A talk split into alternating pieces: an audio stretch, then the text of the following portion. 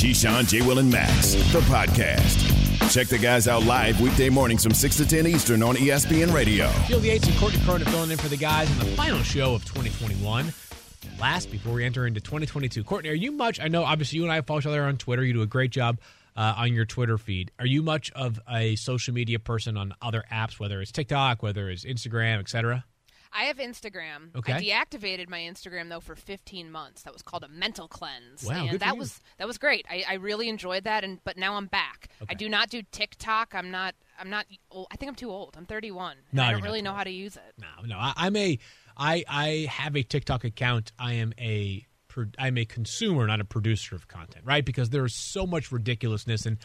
How do they do that? How do the kids put all those videos together where they're there and then they pop up in different clothing a It's second unbelievable. later? Like, it is do you do that? ridiculous. It makes no sense to me. We are showing our age right now. I like the TikToks for dog content because there's a lot Of of, great dog content on TikTok. But the reason why I ask about this is that I am preparing myself for a flood of content involving the song 22 by Taylor Swift that we heard on the intro right there. I'm expecting like every TikTok, every reel, every Instagram story, every fleets are gone right now, right? Fleets are no longer a thing. Fleets were a thing for They a were a thing on Twitter for like a second. I did it for maybe like a day. Yeah, so no more fleets, but if there still were fleets, they would include the song 22. I just am preparing myself for that mentally. I'm not sure if I am ready for that one, to be honest, though. Let's talk football because it's our bread and butter here, and we have a huge weekend in the NFL, Courtney. I suppose that the second to last weekend of the NFL regular season is always a big one, but it feels like even more high stakes than normal. And I am so looking forward to a matchup that we just discussed in four downs briefly. But let's flush it out a little bit more. As the Chiefs travel to Cincinnati to play the Bengals, I don't know if you were responsible for going through the NFL schedule back in May when it was released and having to yes. choose like five or seven games you're really looking forward to. I don't think many of us were talking about this game, though, as being one of the biggest of the year. And yet here we are. And this feels like a game, even if like the Bengals, I don't believe have a shot at the number one seed in the AFC. Maybe like the Correct. tiniest of tiny shots. But really, this is about winning the AFC North for them. And then also, I think the mental side of this. I think this is about if Cincinnati can win once this Sunday against the Chiefs, their mindset is that if we play them again, even if it's in Kansas City, we can do it a second time. Do you agree with that? A hundred percent. And I think to your point of why we didn't look at this game earlier this season and say, yeah, circle this as potentially where they, they could lock up the AFC North and that this might be the team, the Cincinnati Bengals that is, that would be the biggest threat to the Kansas City Chiefs come January when they're playing in the postseason. I was skeptical when this team starts out five and two because had we not seen that before, all those years under Marvin Lewis where he had good teams that were never like great or elite and they would maybe get to the playoffs and then lose in the first round or you know perennially maybe in that like 9 and 7 range you know that's what we that's what I thought the Cincinnati Bengals team was because it was the first couple games that we saw where Joe Burrow was fully healthy first couple that we'd seen since he injured his knee in his rookie season so I was kind of pause putting the pause on that but right away you see Ja'Marr Chase explode onto the rookie scene, like doing exactly what Justin Jefferson did in 2020. Chase was, you know, chasing chasing him all year. And then I saw how Tyler Boyd and Tee Higgins and Joe Mixon were all kind of coming together within this offense. And on top of that, a secondary that's gone through a lot of changes in the last few years actually had like a pretty formidable approach to, to who they were playing. So I think now, all these months later, and after what we've seen from Joe Burrow this probably three, four game stretch that he's played and coming off of the 525 passing yard performance against the Ravens, that's now why this game matters so, so much when we're talking about playoff implications and a team that could, you know, railroad Kansas City's chances of getting, of, you know, getting deep in the playoffs this year in the AFC. Well, 525 passing yards not only puts you into the history books, fourth most in a single game in NFL history, it also helps people who have you on their fantasy team. It mm-hmm. also also breathes new life into your reputation amongst defensive coaches. Here's what Chiefs defensive coordinator Steve Spagnuolo had to say about Joe Burrow and who he reminds him of. This may sound crazy, but I see a young Tom Brady. This guy does everything. He does not look like a second year quarterback that missed a lot of his first year. Totally impressed with him. Began the meeting on Tuesday. You know, we were just finishing up on the last game, but began the meeting talking about Joe because I think he's that good. All the weapons we've talked about and all that, uh, but you got to have a quarterback that can get it done, and he really does. Uh, we've got to try to find out some ways to make him uncomfortable. Uh, easier said than done. So, Courtney, I will say this. I don't think Steve Spagnuolo, who's been around the game for a long time, won Super Bowls as a defensive coordinator, has coached plenty of great defensive players and faced plenty of great quarterbacks. Mm-hmm. I don't think he is trying to gas Joe Burrow up to the point that he's saying Joe Burrow is already Tom Brady. I think the parallel is that with Tom Brady, I mean, he does a million different things well. But one of the things he does especially well is that he never forces the issue. Tom Brady simply takes what the defense gives him, which is like this old, tired football cliche but sometimes when we, I, I, I was actually been thinking about this a lot recently, is sometimes we try to dive deep and think of these great points that no one else has thought of about why a team will win or why a team will lose. And then simply what it usually comes down to is some fundamentals of football. I always talk about like you don't turn the football over and you do a pretty good job on third down on offense and defense, you're probably going to win the game. So with Joe Burrow, I understand there are a lot of things he does really well. Mm-hmm. But if you start with the simple premise of finding the open guy, like that to me more often than not is going to be a winning formula for a quarterback and Joe has seemingly done that so many times. Now, I feel like sometimes what also happens is you have a 525 yard game and the rhetoric about where you rank amongst quarterbacks gets a little bit out of whack. I am a person who doesn't feel the need to constantly rank and re rank quarterbacks. I sort of tier them. Ultimately, I believe Joe Burrow is a quarterback that you can certainly win with and perhaps can be the tide uh, that sort of floats everybody else up as well. But what would a win on Sunday, in your mind, do for the perception of Joe Burrow relative to other great quarterbacks around the NFL? Well, the conversation right now this year has been Burrow versus Herbert. Who would you build a franchise around? They've both had really, really good seasons. The Chargers have been kind of up and down. Some of that's on Herbert, some of it's not. But as it pertains to Burrow, and it pertains to what the rhetoric's going to be coming out of week 16, excuse me, week 17, going into the final week of the season, it's that Joe Burrow followed up and didn't lay an egg against the Kansas City Chiefs. If they are able to win, and it, it's not in spite of the offense, if he's able to have a really good game against that pass defense, which came on really strong this season after a pretty slow start, that puts him into the conversation, not an MVP conversation, but that makes him, that puts him in the mix of, hey, this is a top 10 quarterback because statistically speaking, yeah, he's got less than two years of experience in the NFL, but he's six in passing yards, second in completion percentage, leads the NFL in yards per pass attempt, he's second in passer rating. Those are all the marks of a top 10 quarterback, just statistically speaking. But he's efficient too. Short passes, he's thrown the second most passes of 40 yards or more in the NFL. Like, you get the whole package with him. It's not like he's this one trick pony or he does one or two things really well. He does a lot of things really well, which is like you know, I think part of this has to do with how he came into the league and when he came into the league. Like he was a pretty experienced, he was an older quarterback by the time that he got to the NFL because of how many years he had played college football. IQ, competitiveness, understanding of the game, understanding of all the other positions on the offense. That's stuff that benefits Joe Burrow that he brought into the NFL now has you know less than two years experience. He's probably ahead of where some of the other guys who started as rookies, like himself, but had less experience to boot. That's why I think he's somebody who could very easily rise into that top ten conversation based on what happens against Kansas City. But Field, you'd be hard pressed to find there are a lot of people who think he's already there. He's certainly making a mark, and that much is for certain, as he did at the college level. Remember, a couple of years ago, Joe Burrow was playing in the college football playoff.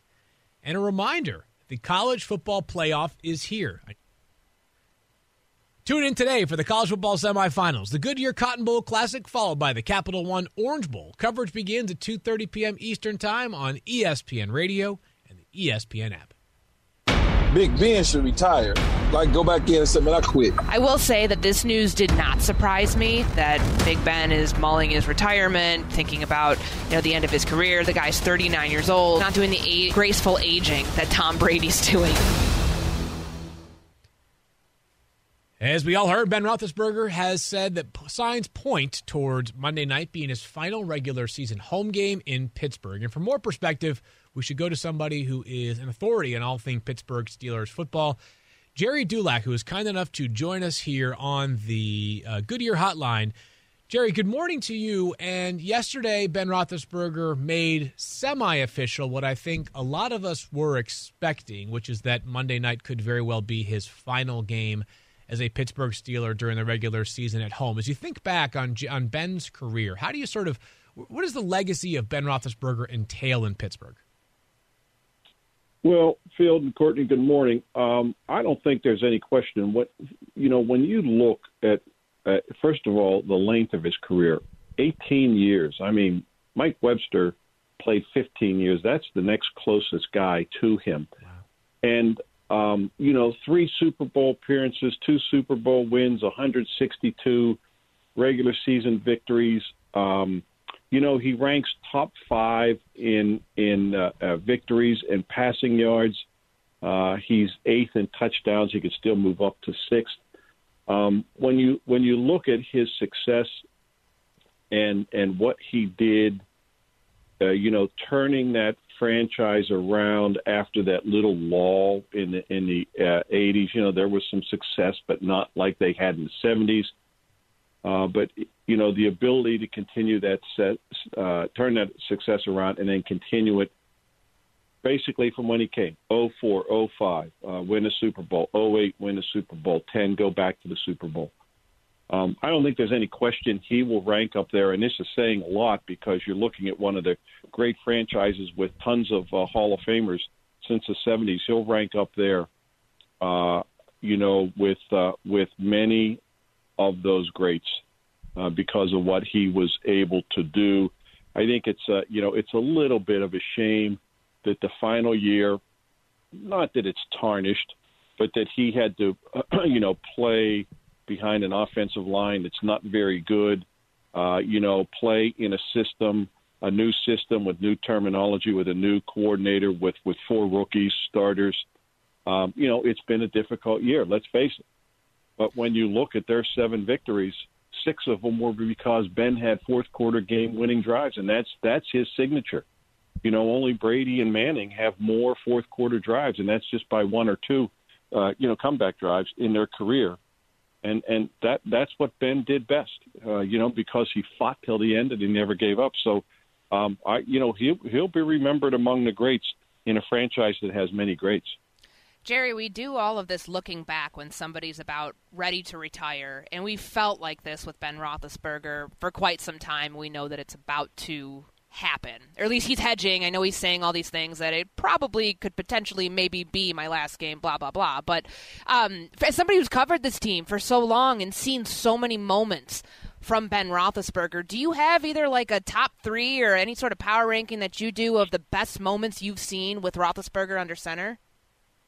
Yeah, you know, Courtney, I'm kind of like Ben in that regard. I haven't thought about it yet. He was asked that yesterday, and he says, you know, he'll he'll have a time for reflection uh, uh, later. Um, you know, uh, I, I, I, can't offhand, but uh, it, you know, I, I, if I had to say uh, number one, uh, it would be the touchdown pass to Santonio Holmes in the Super Bowl. Um, you know, I remember Bruce Arians as as great as that catch was. I remember Bruce Arians telling me after the game. He said, "He goes, the throw was even better." And and when you look at that play and when you look at that throw, it really is incredible.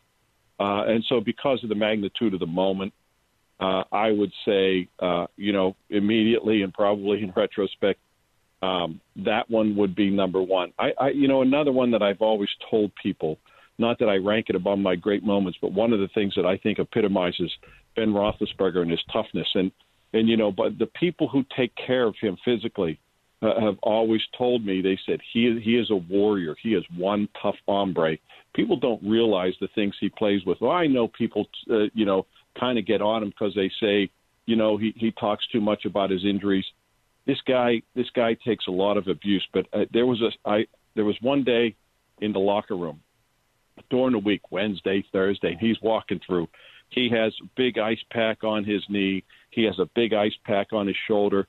He has a black eye from the from a broken nose, I think, from Haloti Ngata, and he's kind of limping through the Roethlisberger. And I uh, through the locker room, and I said to him, I said, "You doing okay?" He said, "Yeah, I should get a place on." He goes, "Oh yeah," and it reminded me of that scene from uh, Monty Python where they cut the guy's arms and legs off, and he's still wanting to fight. And that was Ben. He used to, you know, nothing was going to. Uh, nothing was going to hold him back. And and I I always remember that because I think it epitomizes how tough the guy is and and the amount of injuries he played through. We're talking to Gerry Dulac, who does a great job covering the Steelers for the Pittsburgh Post Gazette. And Gerry, I know that there's still season left, and Ben noted like this is my likely last regular season game. There's still a chance that we could have a postseason game in Pittsburgh. But so I'm not trying to put the uh, put the nail in the coffin for the 2021 season, but I think inevitably there is a part of this conversation that is about looking ahead. As you examine the Steelers' options for 2022, how do you imagine this team will approach the quarterback spot for next year? Do you think the desire would be to start fresh with a young quarterback that could be their next potential Ben Roethlisberger, or might they be more inclined to find a veteran, as it seems like there could be a handful of notable and talented veterans available this offseason? You know, Field, uh, I, as of right now, I think their plan is to go with Mason Rudolph. They brought in Dwayne Haskins last year, uh, excuse me, this year. And I think the idea was, you know, after what they saw in the preseason. Let's see how he maybe develops, uh, quote, matures, um, and and and you know, I wouldn't be at all surprised if come next year that if they like what they see, that Dwayne Haskins will be in the conversation to be that guy. But I think the plan right now is to go with Mason Rudolph. I don't see them drafting a quarterback because one, they won't be in position to get one of the top ones, and two, I'm not so sure there's a top one out there, mm. if you will. You know as well as I how the NFL over evaluates and reaches for quarterbacks. Um, I don't think they they would do that. Um, I don't know that they feel this way, but I've had this conversation, uh, uh, you know, with a with another NFL head coach, and um, you know, they I I look and he looked as well at, at Mason Rudolph as Neil O'Donnell, um, a guy who's not going to make a lot of mistakes, but he's not going to you know make a lot of uh, you know flashy great throws. He's not a gunslinger like Ben, but you know with the right defense you could win ten games with him. But you're always looking for somebody better, and I think that's probably the way they are going to approach it. You know when Mason Rudolph has played and started games, they've won games and I think that's the way they're going to go. I, it's not in their uh, DNA to go out. First of all, they've never um, really invested a lot of money uh, at all in any t- brought in any type of quarterback. I could see them bringing in because you're going to lose a quarterback. I could see them bringing in a veteran as a potential backup, um, but I, I just don't see them going the route of a high priced free agents. Certainly not Aaron Rodgers, not Matt Ryan. The one that would make sense to me if they could do it would be, uh, you know, and be inclined to do it is Russell Wilson because you'd get six more years out of him, I think. But I, I, I just don't, I just don't see them going that route. Gerry, they have the 15th, currently they have the 15th pick in the 2022 NFL draft. We know that they have a lot of needs cornerback, interior of the offensive line, quarterback too. I mean, how do you think that they have to, besides the quarterback position, no matter who's under center for them, like where do they start in the NFL draft in trying to rebuild this team so they can contend? Well, Courtney, I, I don't think there's any question when you look at their lines of scrimmage, um, that's the biggest weakness on this football team. Um, you know, uh, okay, they have two rookie starters uh, on the offensive line, but to me, they need to go into free agency and then uh, uh, in uh, for the offensive line and then the draft, and they need to address the defensive line. Look, they played without Stephon Tuitt and Tyson Alualu um, all year, basically. Um, Cam Hayward is uh, 33. Um, Alualu is going to be 35, I believe, if, uh, if he comes back next year, which he should. Um, but they have not addressed that line. Basically, since uh, Stephon Tuitt was a second round pick in 2014. They've had only one pick uh, above the fifth round since then, and they've just let that position go. Uh, and so the people they have playing there are, uh, you know, it, the, the quality of depth has been exposed this year. And so I don't really care who the quarterback is. And this is the problem, part of the problem Ben had this year. If that, if those lines of scrimmage aren't any good, you could see their run defense being gouged. You know, prior to last week, in six of their previous seven games, they'd allowed 194 uh, yards at, uh, rushing on average, and that's you know that's not only alarming, that's pathetic for a franchise that prides itself on uh, and always has on stopping the run. Um, so to me, those lines of scrimmage need to be bolstered uh, first and foremost if they want to go forward because uh, that's been their biggest weakness this year. And um, I, you know, again, I don't care who's behind quarterback. If those scrimmage lines aren't better, they're they're still going to have problems. He's the great Gerry Dulac who joins us here this morning on Keyshawn J. Will in Max. He covers the Steelers for the Pittsburgh Post Gazette with excellent insight on Ben Roethlisberger and all things Steelers football. Gerry, enjoy Monday night. Should be a spirited atmosphere, and Happy New Year to you and yours. Yeah, Field Courtney, thank you, and Happy New Year to you too. Thank you so much. We appreciate Gerry and all of our guests who have joined us on the Goodyear Hotline. We've got a huge matchup in Miami, and all eyes will be on the coaches. We'll tell you why. That's next here on Keyshawn, J. Will, and Max on ESPN Radio, the ESPN app, and Sirius XM Channel 80. Keyshawn, J. Will, and Max, the podcast.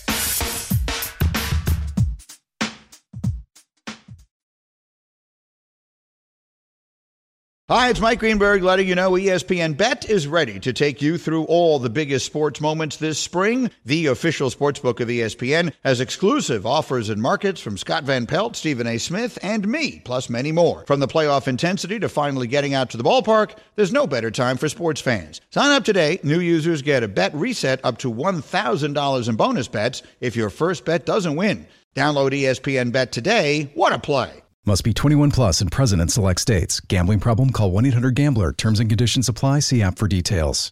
For the ones who get it done, Grainger offers high quality supplies and solutions for every industry, as well as access to product specialists who have the knowledge and experience to answer your toughest questions. Plus, their commitment to being your safety partner can help you keep your facility safe and your people safer.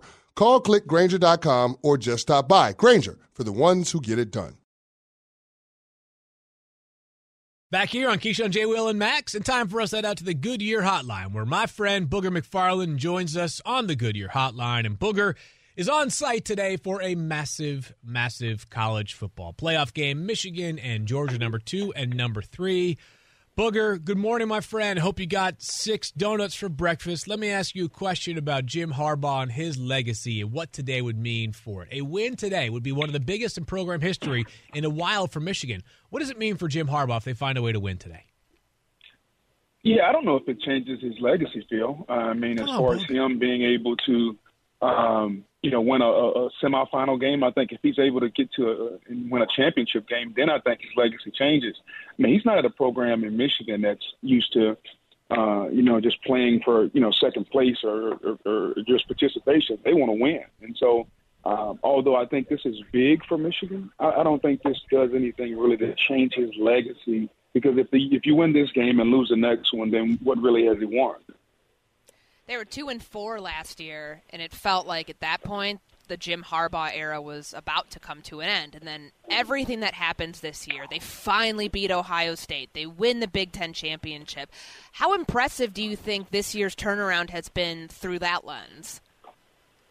Yeah, it's been super impressive, and I, I think you first have to give a, a big kudos to the Michigan administration because you mentioned them being two and four, and they had every opportunity to get rid of Jim Harbaugh, but they stuck with him. And then you have to give Jim Harbaugh credit because he changed up the staff, uh, brought in some new blood, and, and everything is kind of gelled and meshed together this year. And you know, it, it's just a classic lesson of patience and, and perseverance by uh, a coach, by a team, and the reward is they get a chance to play for a spot um, in the college football final uh, in Indianapolis today. And you know, it's, it's just another another step for his program that I think ultimately when they hired Jim Harbaugh, this is what they expected, and it's just taking a little while to get to. Boog, the last time we saw Georgia on the field, they allowed 41 points to Alabama after being one of the most dominant defenses college football has ever seen during the regular season. Which Bulldogs defense do you expect to show up today?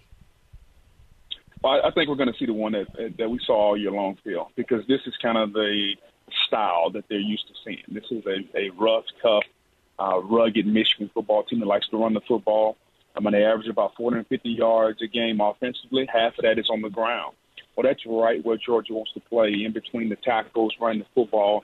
So I think we'll see a really, really good Georgia defense. I don't know if it'll be enough to win, but I do know this is going to be a low-scoring affair, which I think is going to. It, it may turn off some people because everyone wants to see what we saw between Purdue and Tennessee yesterday.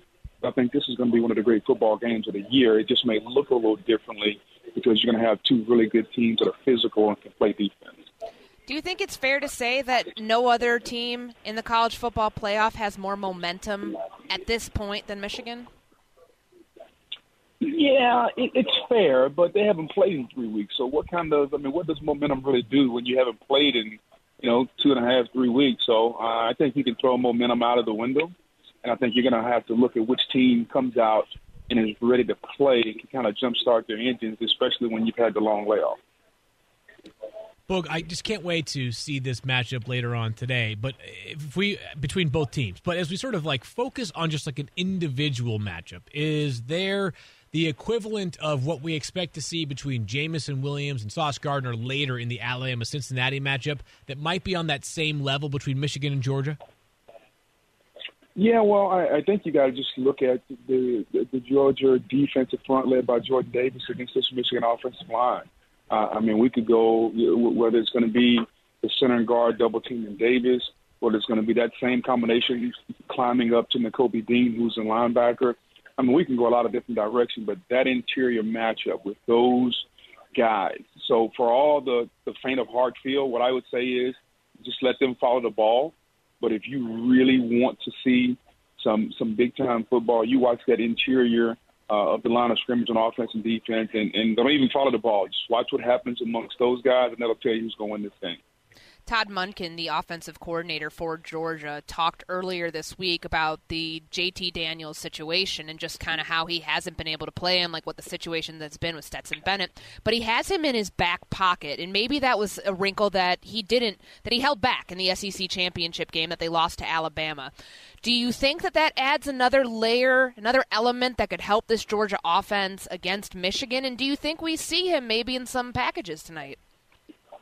I, I don't think you see him. I, I think Kirby had every opportunity to do that in Atlanta, and he didn't do it. Um, now, with three weeks off, do you come back and do you do it now? I doubt it. I, I think Kirby's hell bent on playing with JT, and he's going to win or lose with him. And um, you know, hopefully for him, because you never want to see a coach of Kirby's caliber get second guess. Hopefully for him, it's a win. Conversely, Boog, Michigan has made it work with two quarterbacks. Obviously, Cade McNamara is their starter, but they've made it work with not quite a platoon, but multiple quarterbacks. Do you expect to see more of the same tonight from Michigan, who obviously played their best offensive football in the final two games of the regular season? Yeah, but that's their plan, though. Like Michigan has always uh, played two quarterbacks, and you know McCarthy knows what his role is. Especially he, he's kind of like uh, the, secondary pitch, or maybe the third pitch. Uh, he's, he's the changeup or the cutter. He's going to come in, and it's going to be a little dual threat action. But he can throw the football also. But you know, their primary guy. They're going to live or die with McNamara and his ability uh, to play action pass and hit Schoonmaker across the middle and, and throw the football deep. Uh, he's got to be accurate when he does throw it. He's also got to, when they get him on the edge, some of the bootleg game, he's also got to make good decisions there. But for Michigan, it's been a two quarterback system all year long, and it'll continue to be. There's a lot of storylines on the field, but also between the two head coaches, including who's under more pressure today, in your opinion? Is it Jim Harbaugh or is it Kirby Smart? Um, that's a tough one to say who's under more pressure. Um, I, if I had to pick one, I'd probably lean toward Kirby uh, because you know Jim Harbaugh in Michigan, he, he he's gotten them to the playoff not saying they're satisfied, but this is a big step. Like Kirby's had Georgia uh, in relevance for a while. Like they've they've played in, in, a, in a championship game. They've been to the playoff. Like they've hovered around number one, number two for a long, long time. So I think for him to kind of get to the, the championship game again and see if he can avenge that loss to Alabama a few years ago, I think is big. So I, if I had to lean one way, I would lean toward Kirby. All right, Bug, enough of all this football talk. Let's get to the important stuff. How long you on the bike for this morning on the Peloton? You know, man, it's it's crazy because they don't have one at our hotel, oh, so I haven't been able bug. to do it. Mm. And so, and I mean, right now I'm jonesing, man. Like I'm really just sitting here shaking right now because when, when I don't get my bike in, I, there's a lack of energy. There's a lack of uh, appetite. So, needless to say, I'm I'm looking forward to getting back on it. Wow, Boog. Well, here I am, just getting my gains in all week, thinking that I was competing with you, and instead I'm competing against nobody but myself. We love our friend Booger McFarland. He joins us on the Goodyear Hotline. Boog, enjoy the games today. Should be a great Friday of college football, and Happy New Year. Same to you, pal. Later. All righty, we'll talk to Booger McFarland again sometime soon. The great Booger McFarland. You see him on college football coverage. You see him on Sunday, NFL prime time. Him and Boomer. It is an absolute must watch on ESPN Plus. And a reminder: the Keyshawn J. Will and Max is presented by Progressive Insurance. So we have the college football playoff taking place later on today, and there's an NFL tie. As we'll tell you why certain NFL teams might be rooting for Michigan to win the national championship. Keyshawn, J. Will, and Max, the podcast.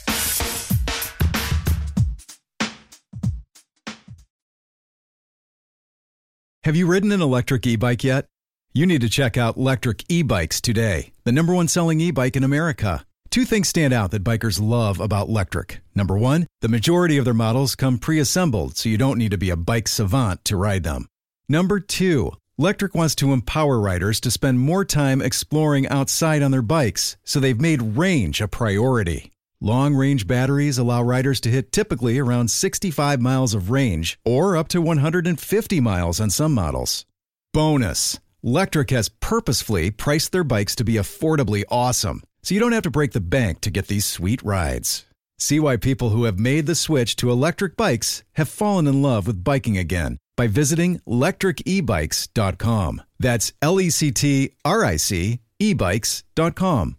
This show is sponsored by BetterHelp. We all carry around different stressors. I do, you do, we all do, big, small. And when we keep them bottled up, as I sometimes have had happen in the past, it can start to affect us negatively. Therapy is a safe space to get things off your chest and to figure out how to work through whatever's weighing you down. It's helpful for learning positive coping skills and how to set boundaries. It empowers you to be the best version of yourself. It isn't just for those who have experienced major trauma. If you're thinking of starting therapy, give BetterHelp a try. It's entirely online, designed to be convenient, flexible, and suited to your schedule. Just fill out a brief questionnaire to get matched with a licensed therapist and switch therapists anytime for no additional charge. Get it off your chest with BetterHelp. Visit betterhelp.com slash unsportsmanlike today to get 10% off your first month. That's betterhelp, H-E-L-P dot com slash unsportsmanlike. Back on Keyshawn J. Will Max on ESPN Radio. I tried to say the name of the show while keeping up with the beat. I tried unsuccessfully. Field Yates and Courtney Cronin hanging out with you until, mm, let's see, 10 a.m. Eastern Time, final day of the show of 2021. A time now for a game of Take It or Shake It. And for that, we throw it once again to Evan. Yeah, I'm not sure Field knows the rules. Like we went over this in the break, but but I'm going to We'll go over them on air so that everybody knows that as the producer of the show, I did my job in setting you up for success. So, I'm going to read a statement. Field or Courtney, whoever I say goes first, will say take it or shake it. Then the control room will yell take it or shake it. Do we all understand the rules? No, can you say them one more time? Nope. Let's try like it. Here we go. You know what? Disaster. the best way to the best way to get through it is just to practice. So we're just going to go for it. Here we go. Sunday will be Russell Wilson's last home game with the Seahawks. Take it or shake it, Courtney. Take it. Take, Take it. it. Take we it. know. We know. Wait, am I supposed to explain now? Maybe I wasn't listening. To No, yes. Please explain. I mean, we know that he's been out of there mentally for some time in spite of what he said. His agent leaked three teams that he wanted to go to last year Giants, Saints, and the Denver Broncos. I think it's all but a foregone conclusion that Russ is done in Seattle. He probably should have been done last year, but bygones are bygones, and this will be his last game in Seattle. I'm taking it as well, Courtney. You're so right. I mean, Russ Russell Wilson has done a lot of things right. He's an incredible player. He's done an incredible job in Seattle for so so long. I think what's evident to me is what Russ does not want to do is be the bad guy right now, right? He doesn't want to be the person that seemingly forces his way out of town. If there's a way to do so politely, that's the way that Russell Wilson will approach this situation. I'm taking it as well.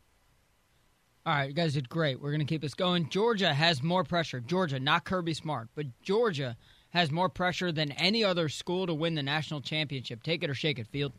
I'm going to shake it because Shake if, it! if the if the question was does Kirby Smart have more pressure than any other coach, I might answer that the answer is Kirby, and I would take it. But like Georgia as an institution, like they'll be back at some point, right? Like there's way too much talent down there. There's way too much talent coming in. They're way too loaded this year. They will be again next year. Like there's pressure, but not an insurmountable amount of pressure. I'll take it. Why? Because um I mean this is a down year in the SEC, right? Like Alabama is not the Alabama of old. So if you want your window to be now, take advantage of it. Win the national championship. Yeah, Michigan's a really good football team, so it's not like you have your usual matchup where it's this SEC dominance versus a Big 10 team that you know in the end is not going to be able to hold a candle to you. So I think that this is your chance. This is your this is your window right now. And I'm I know that you said not Kirby Smart and more just like the Georgia Bulldogs themselves. I'm kind of lumping it on lumping it in all together, kind of playing by my own rules here. So uh, I'm going to take it. All right, and the other match, and the other coach in that matchup is Jim Harbaugh. We teased that a bunch of NFL teams are rooting for Michigan to win it all. Here's why: Jim Harbaugh will return to the NFL after the season. Courtney, take it or shake it. Shake it. Shake it. So I know last year there were five teams that reportedly had interest in Harbaugh returning to the NFL, and nothing came to fruition from that. They were two and four last season. He had an opportunity to potentially explore those waters. He came back to Michigan. At this point, I think he doesn't have much left to prove this year, whether they win or lose tonight. Like I firmly believe that the more the pressure's on Kirby Smart. Jim Harbaugh did two things this year at Michigan that set him up for the future. He beat Ohio State and he won a Big Ten championship game. I don't think he wants to go back to the NFL and have to start all over again. I mean, yes, he was a successful coach and got to a Super Bowl with the 49ers. Um, are, and are we also sure, yes, he does have NFL experience. Are we sure that like any college coach is going to get a job in the NFL this year? Maybe he's the outlier. I don't know, but I, I don't think so. I- I will I will take it actually, and the reason why is that he would be the outlier in the sense that like he is yes a college coach right now, but obviously he has NFL experience. And I just got to say, like it feels like unfulfilled, unfinished business for Jim Harbaugh, right? It seems to me that if he had his druthers, he would be an NFL head coach. And not that his stock has not been up in previous years, because Courtney noted how teams have had interest in the past. It just feels like if they win the national championship, what more is there for Jim Harbaugh to accomplish at Michigan? He could do it again, certainly, but he would be at the mountaintop of college football and no better time to go back to the NFL where he has a chance to finish what he had started with the 49ers. And he could never beat Urban in college. You wonder if he wants to prove that he could win in the NFL something Urban. Ooh, spicy. I like do. it. I like it a lot. All right, maybe this is one of the openings.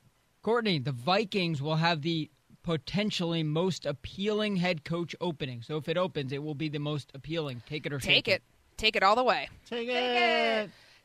They have a great ownership group that has spent millions on facilities to entice free agents, to make the players there happy. They're willing to spend and give you what you need to succeed. They've also been very patient with head coaches. They haven't had that many in their 16 year tenure of owning the team. They just, you know, Mike Zimmer's been there for eight years. On top of that, you have a very talented roster. Yeah, it hasn't panned out defensively this year, but you have pieces that you can continue to build around with this Vikings team. You have Justin Jefferson like the greatest receiver ever, right? Like, I mean, potentially someday, maybe. I mean, he's breaking all these records for the Minnesota Vikings, records that Randy Moss had. You have an offense, you have pieces on the defense. Now, can you figure out the quarterback position? Like, that's the only thing that's kind of the hiccup in this because either Kirk Cousins is a part of your future on an extended deal to get that cap number down so you're not, like, you know, t- hands tied, tied behind your back in 2022 with what you want to do on other areas of the roster, Or do you trade him and you potentially rebuild and you're a head coach coming in? You get to pick your quarterback whenever that is, and you can still build around the team in the near future and try to get them back into contention maybe like two to three years away. So I think it's a great opening. I'm going to take it as well, and here's the reason why. Coaches lack patience. They really do. I mean, Urban Meyer g- grew impatient after like six minutes on the job in Jacksonville, right? So we can always talk about how like the future is bright. It might just be two or three years from now. With Minnesota, I understand that Courtney appropriately noted that Kirk Cousins might be the hiccup in the plan, but this is also a team that play like every game they play, they're in it. Like they could easily be what ten and 10 and five right now, right? Easily, with some better fortune and better kicking. I think take it because this team is close to having a chance, and especially, especially if Aaron Rodgers is traded this offseason. All right, I know some Vikings fans would love to get the Steelers coach, but sorry, Mike Tomlin will not be available this offseason. Wow. However, the Steelers do have an opening at quarterback. So the Steelers will trade for a veteran starting quarterback this offseason. Field, take it or shake it. Take it. Take, take it. it there's just no way I can see this team going young. Now, Gerry Dulac, who joined us earlier in the show, who's extremely plugged in, noted that maybe Mason Rudolph is the most likely plan as of right now. And that could wind up being the case. It might be much to the chagrin of Steelers fans, but I think this team will find a way to be aggressive. They want to continue to win and win at a high level. Their best way of doing that is trading for a veteran quarterback. I will take it as well. I know that Gerry said he didn't think it'd be like a high priced one like a Matt Ryan or an Aaron Rodgers, and then he thought maybe be Russell Wilson. I don't know. That wasn't on Russ's list, but I could see it happening because you're not to, like, Mason Rudolph at best is a stopgap quarterback. I don't know what Dwayne Haskins is. So I think that they end up going to hopefully land somebody that wants out of their current destination.